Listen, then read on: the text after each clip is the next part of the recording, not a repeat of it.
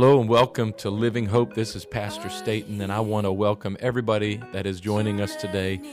A shout out to our e family, all of you that are joining us through the internet. I want to remind you every Sunday morning at 11 o'clock, you can join us live at tv.livinghopemd.com. I pray that today's message blesses you and that you enjoy the word as it is shared today. I'm too lost to be found, and I know it's in my mind.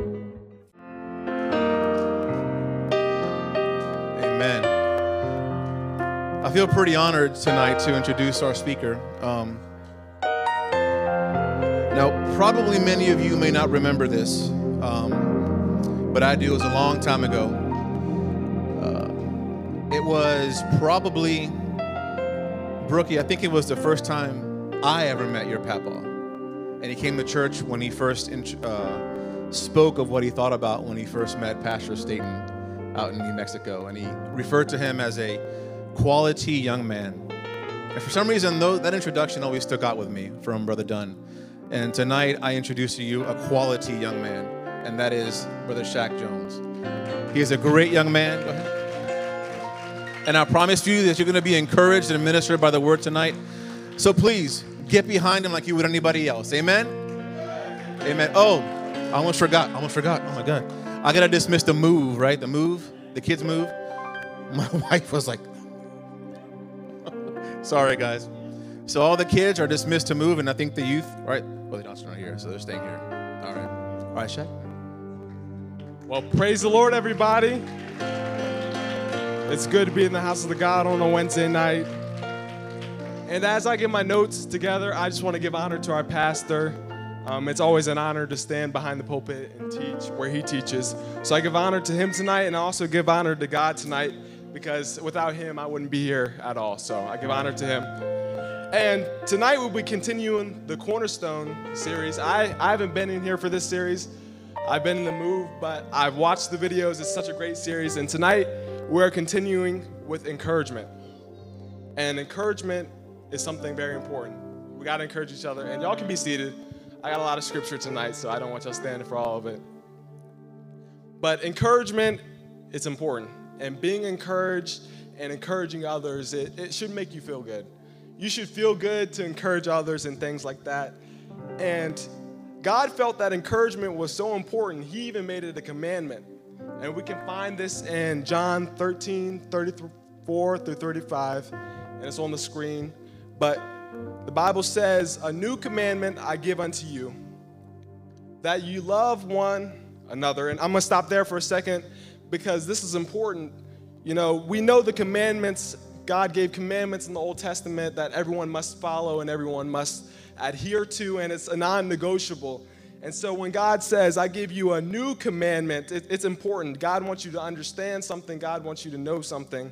And so he says that you love one another as I have loved you that you also love one another. By this shall all men know that you are my disciples if you have love one another. So it's pretty pretty simple there. You have to love other people or else you can't be of God. You got to love other people or else, you know, you can't be recognized as Jesus. So, in this verse, we could try and make excuses and say that God, they did this, they did that to me. God, they hurt me. God, they beat me up or whatever. We can make up any excuse in the world, but God covered all those excuses because God does not have conditional love. God loves us all unconditionally, He loves us all the same. He does not care what you've done. And Jesus was charging us with this verse. He was charging us to encourage one another. Jesus didn't describe it as being a choice. You know, you can choose to love your neighbor. You can choose to love the person next to you. You can choose to encourage each other. He didn't say it was a choice. He said, This is a new commandment, something that you must follow. If you want to see heaven, you have to follow. You have to encourage each other. And I know I'm talking about encouragement tonight, but I have to open up with something terrible. I'm sorry. It's, it's discouragement, and you got to feel a little bit discouraged before you feel encouraged. So we're going to talk about that tonight. And if you're taking notes tonight, the first point is life is full of trouble. You know, we, we deal with things, we battle things, and um, someone who battled the most in the scripture, you could argue, is Job. We all know the story of Job. He lost almost everything. But there's a verse in Job chapter 14, it's verse number one, and humanity is described as being short living, and then it says full of trouble. So not only are you going to live a short time, but the short time you live on this earth is just going to be full of trouble and chaos. And I thought, I'm discouraged I reading that verse because it's not only are you not going to live a long life, but your short life is going to be terrible. You know, that's, that's what God's saying. He's, you know, he's using Job to say that, you know, if you're born of a woman, and I'm going to read that verse, man that is born of a woman is a few days and full of trouble. And that is Job 14, 1. And I read that and I was like, wow, my life is going to pass me by and it's going to pass quickly and painfully. And that's, that's not, I was like, that's not okay. But no matter how righteous you are, and no matter how perfect you think you are, no matter who you think you are, everyone will deal with trouble. And everyone will deal with discouragement. It'll affect all of us. And even the children of God experience trouble because you can look at those verses and you say, it says, a man that is born of a woman will life will be short of days and deal with a lot of trouble. You could be like, oh, it means sinful man, or oh, it means someone who's not sanctified, someone who's not holy, someone who's not anointed. But I have a verse for that. So Matthew 5 45 says, that ye may be the children of your Father which is in heaven, for he maketh the sun, his sun, to rise on the evil and on the good, and sendeth the rain on the just and the unjust. So Jesus was saying here that that there is no way to escape trouble, that even us, we saints of God, can't escape it. We, we, can't, we can't get past it, that it's a, it's a rite of passage through life, that you have to deal with trouble. And not only that, you know, that he says, I'm, I'm impartial, I have no bias, and if it's gonna rain over here, it's gonna rain over there. And if, if y'all over here are dealing with trouble, y'all over here are gonna deal with trouble at some point. And we can't go a day without dealing with some sort of discouragement in our lives. You know, it's something we just have to live with. And not only that, but John 16, verse number 33, solidifies this statement. And a lot of you can quote it, but it says, These things I have spoken unto you, that in me ye might have peace. In the world you shall have tribulation, but be of good cheer. I have overcome Amen. the world. And so I took that verse and I kind of took a good verse to kind of, you know, support a verse about trouble. And that verse said that you will have tribulation. That's a sure thing. That if you live life, you're going to go through things. And that, you know, he didn't put a maybe in there. There was no maybe. God wasn't like, maybe you'll deal with trouble. Maybe if you're good, you won't. No, God said you're going to. It's something that must happen. So, and I know I've said a trouble a lot, but I want you to liken it to discouragement because trouble brings discouragement. And John 15, 18 through 19 says, If the world hate you, ye know it hated me before it hated you. So even our God, Jesus Christ, was not exempt from being hated. He was not exempt from trouble. As we know, he was tried for being a good man, a righteous man, and he's more righteous than we are. And so, if he, a righteous man like Job and Jesus, if they went through things, we're going to go through things too. And I'm going to continue reading that verse, and it says, If you were of the world, the world would love its own. But because you are not of the world, but I have chosen you out of the world, there, there the world hateth you. So not only is trouble a sure thing, but if you call yourself a child of Christ, if you're aligned with His Word, if you're anointed, if you have a call, if you have some sort of position, it doesn't matter if it's an actual position or you're just positioned in life, that not only will you deal with trouble, but this word, um, but this verse actually proves that you're going to deal with more trouble. Why? Because if you're in the world, you deal with trouble, but the world likes its own. But if you're of Christ, not only are you going to deal with trouble, but you're also going to be hated of the world. So that's a double dose of trouble. So, even more problems in the situation, even more, you know, dire circumstances, and it just doesn't get better. And that's life. It just, it just, it gets worse. I'm sorry. It, it just gets worse. Examples of some people that, you know, they dealt with trouble and they battled things. Um, this is a person that, you know, people always use to preach about and to teach about because this person, he was a prophet by the name of Elijah. And Elijah dealt with some things. He dealt with depression. He dealt with thoughts that I'm not going to repeat, but he dealt with some dark thoughts. But he was discouraged. He found himself in fear, as we will read. He was also depressed. So, 1 Kings chapter 19, verse number 3, and I'm reading to verse number 10, so it's going to be a little while. But it says, Then he was afraid, and he rose and ran for his life and came to Beersheba, which belongs to Judah, and left his servant there. So, just from that first verse, he's running away because he fears that he's going to be killed. And uh, it'll elaborate itself more when I get down a little bit, but it'll explain why he's running. And so it says, But he himself went a day's journey into the wilderness and came and sat down under a broom tree, and he asked that he might die. And that's, that's a dark thought to have, asking God that he would die. That's, that's terrible. And he said, It is enough now, O Lord. Take away my life, for I am no better than my fathers. And he lay down and slept under a broom tree. And behold, there was at his head a cake baked on hot stones and a jar of water. Again, and he ate and drank and lay down again. And the angel of the Lord came again a second time and touched him and said, Arise and eat, for the journey is too great for you. And he arose and ate and drank and went in the strength of that food 40 days and 40 nights to Horeb, to the Mount of God. And then verse number 9, then, I mean, there came, he came to a cave and lodged in it. And behold, the word of the Lord came to him.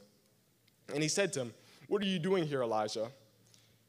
And he said, I have been very jealous for the Lord, the God of hosts, for the people of Israel have forsaken your covenant, thrown down your altars, and killed your prophets with the sword. And I, even I only, am left, and they seek my life to take it away. So, Elijah was the only prophet left. He was the only person left to stand for righteousness, the only person left to stand for anything, and he was standing against the prophets of Baal. He was standing against the children of Israel because they backslid, which they do a lot, um, but they backslid and were worshiping idols. And so they decided that Elijah wasn't worshiping the idols they're worshiping, but he's still worshiping God. So they said, let's just get rid of God and Elijah. So he's like, we're going to get rid of them both. So Elijah was depressed. As we can tell, Elijah was saying, God, kill me, please. He was begging God to kill him. And I, I thought to myself, you know, how is a prophet going to have these thoughts? You're supposed to be closer to God than I am, and you're dealing with some of the stuff I'm dealing with. That doesn't make sense to me. I'm like, not only that, but he wakes up and he has food next to him. And that's never happened to me before. And I think if that happened to me, I would be fine. But he wakes up and there's food next to him, and he's like, I'm still depressed. Wakes up again, there's food next to him, he's still depressed. And if that happened twice, oh, I'd be really good then. Because God's, I, because I mean, God's taking care of him. He's being taken care of. God is not far from him. Matter of fact, God's even speaking directly to him, and he's still dealing with these things. Like if God spoke directly to me, I would be fine. I would be fine. But he's a prophet. He speaks to God all the time and he's dealing with these thoughts. And this just shows that no matter who you are, no matter what status you hold, no matter how close to God you are, you will deal with some things and they will defeat you. He dealt with depression. He dealt with fear. He thought about, you know, God taking his life. That's dark thoughts, and a prophet shouldn't deal with those things, or so we think, but he is not exempt from dealing with things because he's human just like us. So, I, in my mind, Elijah was, there's nothing he had to fear. You know, God was with him, God proved to be with him, God was talking to him, and I just can't wrap my mind around it. But the only thing I can say is Elijah was human. You know, we're all human, we all deal with things. And another example of a great person in the Bible who experienced discouragement was Job. And before I even talk about all of Job's stuff that went on in his life, the Bible describes Job as being perfect. In Job 1:1, it says, well, I don't have the actual verse in here, but it says that Job was perfect. That's what it opens up and says. It says, Job was perfect. And I thought to myself, a perfect person dealing with stuff. How, how is this going to end up? And we see in Job 3, uh, chapter 3, verse 1 through 6, that Job has something to say. And so Job says, well, it says, after this, Job opened his mouth and cursed the day of his birth. So Job's dealing with the same things that Elijah's dealing with. Job's saying, God, I wish you would have killed me at birth. And he's just, he's just being honest. And Job said, Let the day perish on which I was born. In the night that said, A man is conceived, let the day be darkness. And in, in my, in my um, verse that I took out of the KJV, it has exclamation points. So he's screaming these things. You know, he's yelling these, he's angry. And he says, May God above not seek it, nor light shine upon it. Let gloom and deep darkness claim it. Let clouds dwell upon it. Let the blackness of the day terrify it. That night let the, thi- let the thick let thick darkness seize it. Let it not rejoice among the days of the year. Let it not come into the number of the months. So he's saying, I, I don't want to exist. He said, My birthday, I don't want it to exist. He said, God, I wish you would have just never let me exist. And this is a man that the Bible said was perfect. This is a man that the Bible said, you know, he was perfect in God's eyes. And someone perfect in God's eyes was dealing with stuff. So this shows you that, you know, no one is exempt as long as you're a human. You know, you could be a prophet like Elijah. You could be perfect like Job, but it does not matter what happens in your life. And, and I know we deal with a lot of things, you know, we, we deal with a lot of things that have us acting like Job. And it doesn't take as much. You know, Job, Job lost his kids, he lost, you know, his health, he lost all his riches. I mean, he had $35 million worth of stuff. And if I lost that in a day, that'd be rough. But Job lost all this stuff, and it took all this stuff to get him to that point. But things happen in our life, like cars break down, or we lose our job, and you know we get sick, cold, flu, COVID, whatever, and we feel like we're gonna die. And you know we sometimes we have those thoughts, and it took us that little for us to have those thoughts. You know that, but we're all human, and I'm not gonna say it's okay to be discouraged, but we all get discouraged. You know, it's, it shouldn't be normalized to be discouraged, but we all get discouraged because we're, we're imperfect. And the Bible says, you know, we're going to deal with things our whole life, you know, that those things aren't going to change. So, so I'm not going to say it should be normalized, but you shouldn't feel so deep down in your discouragement, you know. You should feel encouraged because God has you. As we read earlier, you know, God overcame the world for you. Amen.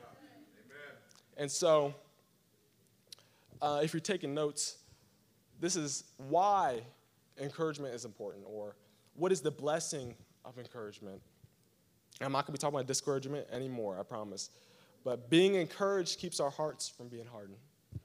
And Hebrews chapter 3, verse 13 says, But exhort one another daily, while it is called today, lest any of you be hardened through the deceitfulness of sin. So I'm kind of going to unpack that verse right there. And the word exhort in that verse means to encourage. So let's read it again, but this time I'm going to put encourage in there. But encourage one another daily. While it is called today. So not tomorrow, not the next day, but today encourage somebody.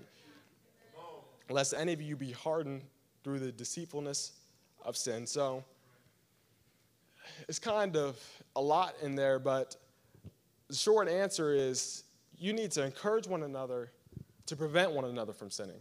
You know, because when, you, when you're discouraged, your heart begins to harden, and that makes it easier for you to sin because you're desensitized. You know, you feel as though that, oh, I'm discouraged, I can do whatever I want. I can only go down from here. I'm not going up. God doesn't have me. Those are thoughts we think about. And so it's easier to sin when we are discouraged. So if you encourage somebody, if you tell them you're okay, you're going to make it through this, God has your back, you know, that promotes them to go beyond, you know, to move above where they feel, you know, move above where they're at and moves them to not sin, you know, not to do bad things, you know, because an answer to depression, they'd be like, oh, I need to do drugs again. But if you encourage somebody, oh, it's going to be okay, they're going to be like, I don't need to do drugs anymore. I can just pray about it. You know, you just move that person to being encouraged. And so, encouragement promotes love and good works. And this is this is a good one. I, I like this one right here. This verse it says it was Hebrews 10, 24 through 25, and it says, And let us consider one another to provoke unto love into good works. So I'm just gonna stop right there for a second. So the first thing it says is that let us means all of us, let us consider one another. So first you gotta think about each other, not think about yourself. And secondly, you have to provoke one another. And I don't mean like punch somebody in the face and provoke them to hit you back. Don't do that. But provoke them to do good things, you know? You can provoke people to do good things. The world provokes people to do bad things, but we should provoke people to do good things, you know? So, but not only did it say good works, it said love too. So we got to provoke people to love. Because some people won't love by themselves because they don't know how to love. But, you know, we have to provoke them to love. We got to show them love. And that's the way you provoke them is by showing them. So then it says, not forsaking the assembly of ourselves together. So you got to be together. You got to be with each other. And then it says, as the manner of some is, but exhorting one another, and so much the more as you see the day approaching. And the day, which they mean is, you know, Christ coming back, the end times. But what it says right there is, you know, exhorting one another but I like how it says, and so much the more. That don't just, I mean, you, you can do it, and that's fine, but it says, do it a little bit more. You know, each time let it grow a little bit more because we want this place, we want this world to be overflowing with encouragement, you know, because life is hard. It really is. So we should continue to do it more and more. You shouldn't stop encouraging people. You should constantly be growing in encouragement. So, and and, you know, a way we can be an encourager is with our words. You can encourage people with words. You can tell them they look nice. You can tell them, you know, they smell nice. You can tell them, I'm running out of things to say, but you can tell them things to encourage them. You know, keep going, you got it, push on, stuff like that. So Ephesians 4:29 says, "Let no corrupt communication proceed out of your mouth, but that which is good to the use of edifying, that it may minister grace unto the hearers. Amen. And so our words have power. The Bible says our words have power. In Proverbs 18:21 it says, Life and death are in the power of the tongue. So you, our words have the power to encourage someone to life and the power to encourage someone to death. And that is literally and metaphorically. You know, your words can literally take someone off that ledge or can promote them to go forward. So your words have the power of life and death. And you can't be self absorbed. If you want to encourage somebody, you can't think about yourself. You can't be narcissistic and be an encourager. You, you just can't do it because to be an encourager, you have to love other people, you have to care about other people. And Philippians 2 4 says, Look not every man on his own tongue, but every man also on the things of others. So we have to care about other people. We have to love other people. We have to think about other people. And we have to bear one another's burdens. And you can't love somebody and say, Well, I don't want to hear about your mess. I don't want to hear about your problems. I don't want to hear about your situation. You know, you're making me feel bad. And I work at a grocery store, and I hear a lot of mess that people tell me because they think I'm a counselor. I should be licensed by now, but they'll tell me this lady one time told me that it was her son and daughter died in the same week. And I was like, wow. A 17 year old shouldn't be hearing that working at a grocery store. But she thought to tell me, and I didn't, I didn't know what to say in that moment. But she needed encouragement. I don't know if any encouragement I could have told her could have helped a little bit because I don't know how to relate to that. I don't know what to say to that, but, but we still have to encourage one another and bearing other people's burdens. And I, I cared for her, so I said, you know, I'm, I'm sorry to hear that, but I know it'll get better. And I don't know if that helped because she left. But, you know, I, I, we have to care about people, we have to bear one another's burdens. And it says in Galatians 6 2 that bear ye one another's burdens and so fulfill the law of Christ. So, so bearing one another's burdens is the law of Christ, and Christ has a lot of laws. But I only talked about two tonight, and that's loving other people and bearing their burdens. So if you just take that away, you'll be okay. And so Barnabas, a person that you don't really hear about, um, he's a New Testament person. He was a, he was a disciple. He was, he was around the disciples. He did evangelism. You know, he was ministering to people. And you don't really hear much about him, but he's actually a great encourager. Like he encouraged a lot of people in the Bible. But Acts 4:36 says, "And Joseph, who by the apostles was surnamed Barnabas." So, so the apostles gave him a new name. They said, you know, your name's going to be Barnabas, which is being interpreted the son of consolation. So the disciples said, Barnabas, you're so good at encouraging people, your name's going to be the encourager. And I was like, that's pretty cool. So not only that, but he's a Levite um, and of the country of Cyprus. So it was through Barnabas, the son of encouragement, that the church accepted the Apostle Paul. So it was, it was, it was Barnabas that kind of got Paul into the church. So, and we can read that in Acts chapter 9, verse 27.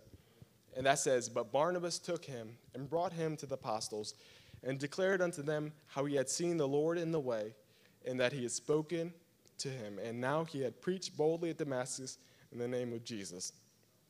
And so, if Barnabas wasn't a person, an encourager, if, he, if Barnabas was a person who lied all the time, they would have been like, You're lying. You're trying to get us all killed.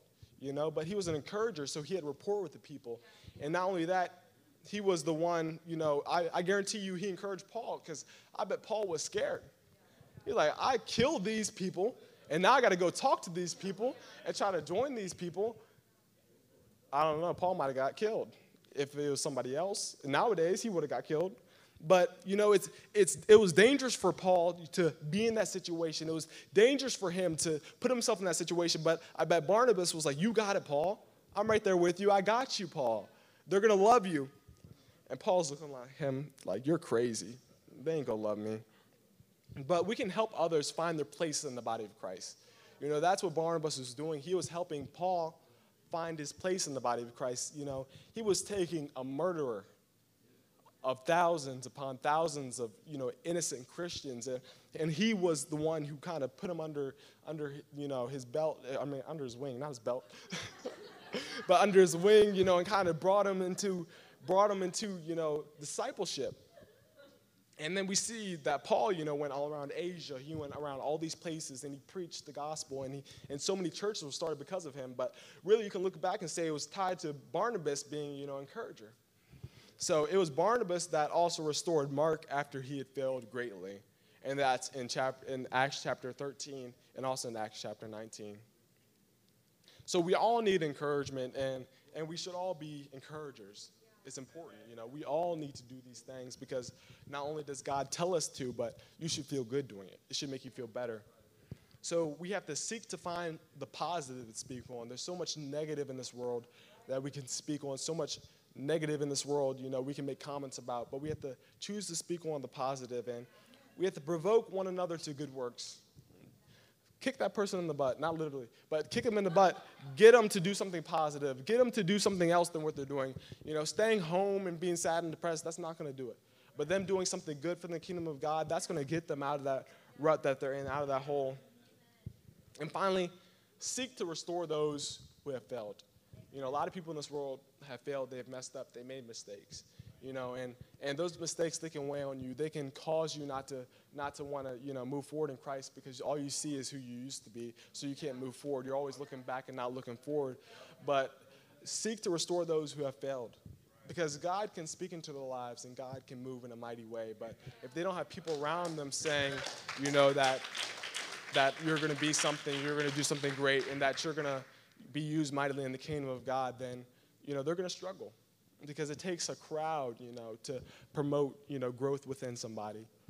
And so, in closing tonight, I ask, would you stand? We're going to pray really quickly, but I hope you take tonight that you know being encouragers is important, and God knows it's important. That's why He made it a commandment and tonight i hope you go out and you start encouraging people if you haven't already and if you if you already have just do it a little bit more like i said But let's pray in Jesus' name, Lord. I thank you, Lord Jesus, for allowing us, Lord Jesus, Lord, to have the revelation of being encouragers, Lord Jesus. Lord, I ask, Lord, that you would let the fresh fall, fire fall, Lord Jesus, upon each and every one of these individuals, Lord, that they may care for people, Lord, that they may love for people like they never had before, Lord Jesus, that your goodness and your mercy would flow through them, Lord Jesus, Lord, that they'd be the light, Lord Jesus, in this dying world, Lord, that they would speak the positive, Lord Jesus, Lord, that they would, Lord, be used by you, Jesus, Lord, that they provoke one another to good works, Lord Jesus, that your will might be done through them in Jesus' name. Hallelujah, Jesus. Lord, we love you, Jesus. Hallelujah.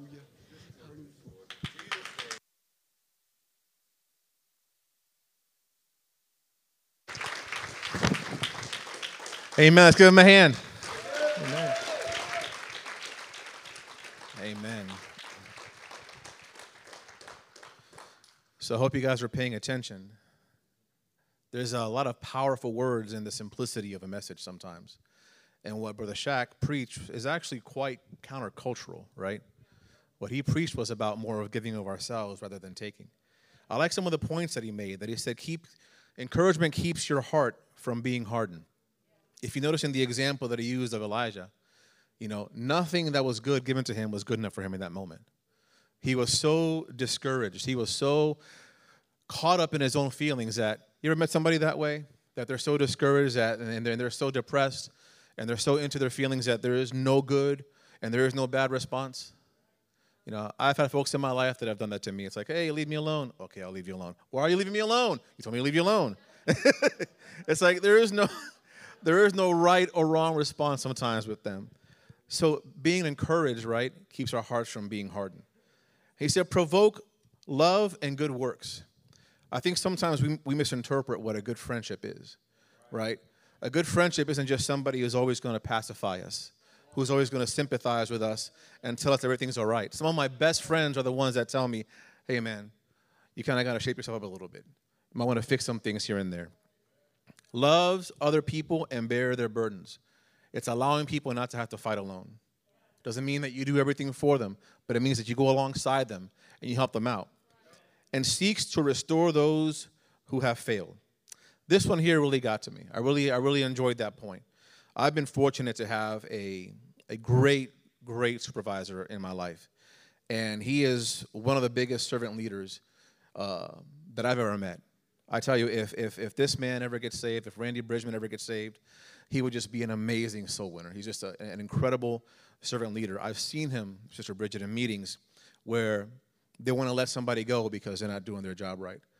And he's the first one to say, well, wait a minute. This behavior that they're doing is not right, but it's, it's not quite like them. Why don't we take a moment and investigate what's going on in their lives to see, you know, how we can help them?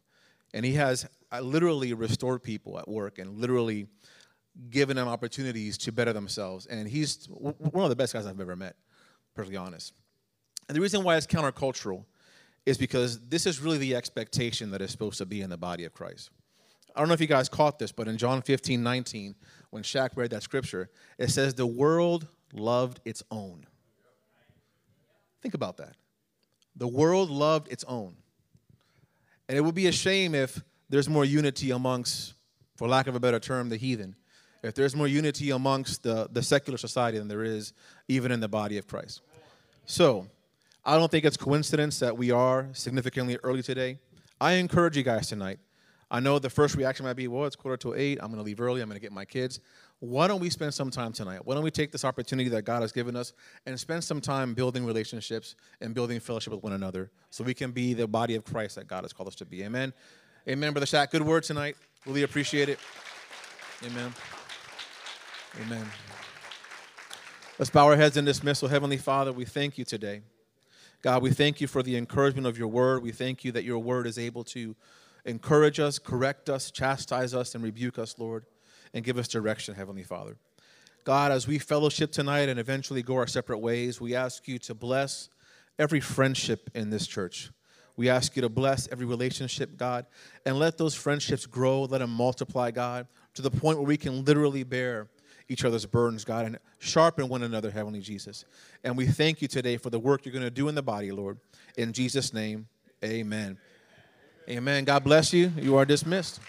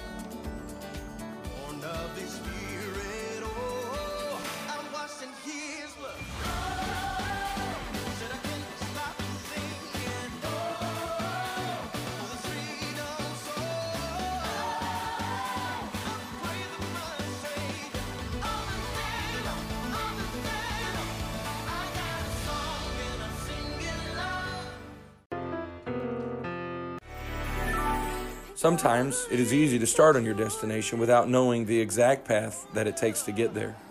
To get to our destination, we need to follow the one who knows our predestined path. Be sure to subscribe and watch us every Sunday at 11 a.m. Eastern Standard Time.